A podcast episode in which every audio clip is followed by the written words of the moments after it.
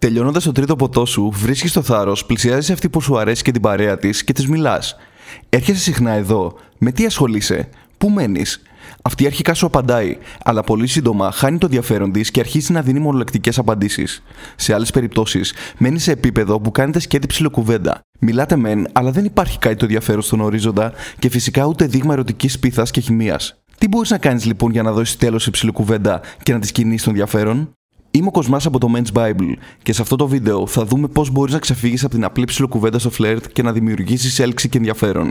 Πριν από αυτό όμως, αν είσαι καινούριο στο κανάλι μας, πάτα subscribe για να ενημερώνεσαι για τα βίντεό μας. Επιπλέον, στείλε αυτό το βίντεο σε ένα φίλο που πιστεύεις ότι θα του αρέσει. Πρώτα απ' όλα, προκειμένου να δημιουργήσεις έλξη, είναι απαραίτητο να υπάρχει μια σύνδεση ανάμεσα σε ένα και την κοπέλα. Και χρειάζεται να γνωρίζεις τον εαυτό σου και το τι τύπος γυναίκα ενδιαφέρει, προκειμένου να μπορείς να δημιουργήσεις γνήσια σύνδεση. Σε άλλους αρέσουν πιο κοινωνικές και ενεργητικές γυναίκες, και άλλοι προτιμούν πιο ήσυχα και μαζεμένα κορίτσια.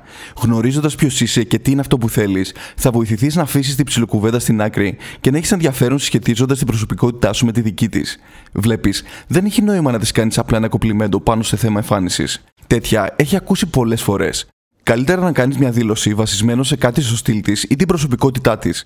σω παρατηρήσεις ότι φοράει ένα ωραίο κόσμημα το οποίο αγόρασε από το εξωτερικό σε κάποιο ταξίδι της. Μπορείς λοιπόν να πεις και εσύ για κάποιο δικό σου ταξίδι και να κάνεις συναισθηματική σύνδεση πάνω στο αίσθημα της εξερεύνησης νέων τόπων. Γενικά, αν είσαι παρατηρητικός, θα προσέξεις πάνω της ιδιαίτερα χαρακτηριστικά της προσωπικότητάς της, πάνω στα οποία μπορείς να κάνεις δηλώσεις.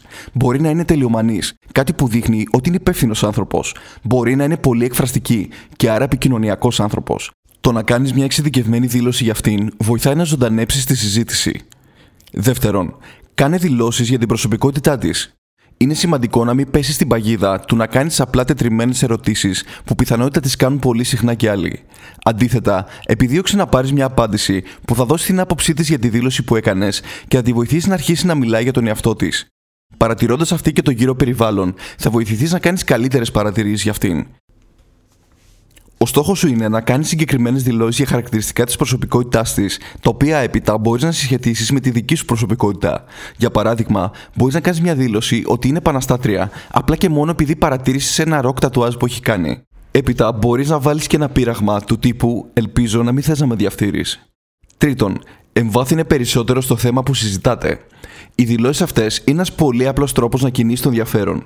Ένας απλός τρόπος να νοστιμεύσει τις δηλώσεις σου είναι να κάνεις αντιθέσεις για στοιχεία του χαρακτήρα της. Σε κάνω να δείχνεις πολύ διορατικός και ότι την καταλαβαίνεις καλά. Για παράδειγμα, φαίνεσαι άνθρωπος πολύ ήρεμος, αλλά νιώθω ότι αν δεις κάποια δικία γύρω σου, θα νιώσεις την υποχρέωση να κάνεις κάτι γι' αυτό.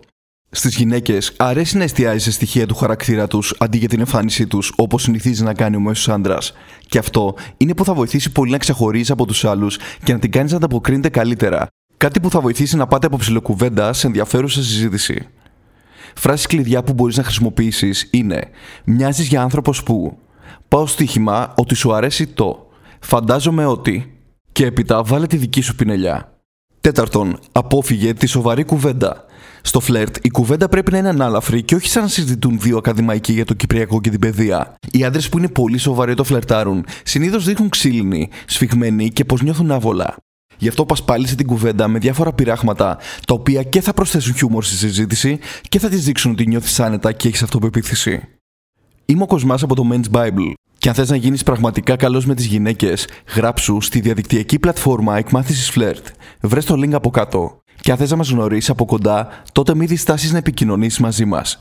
Μέχρι την επόμενη φορά που θα τα ξαναπούμε, σου εύχομαι να περνάς καλά.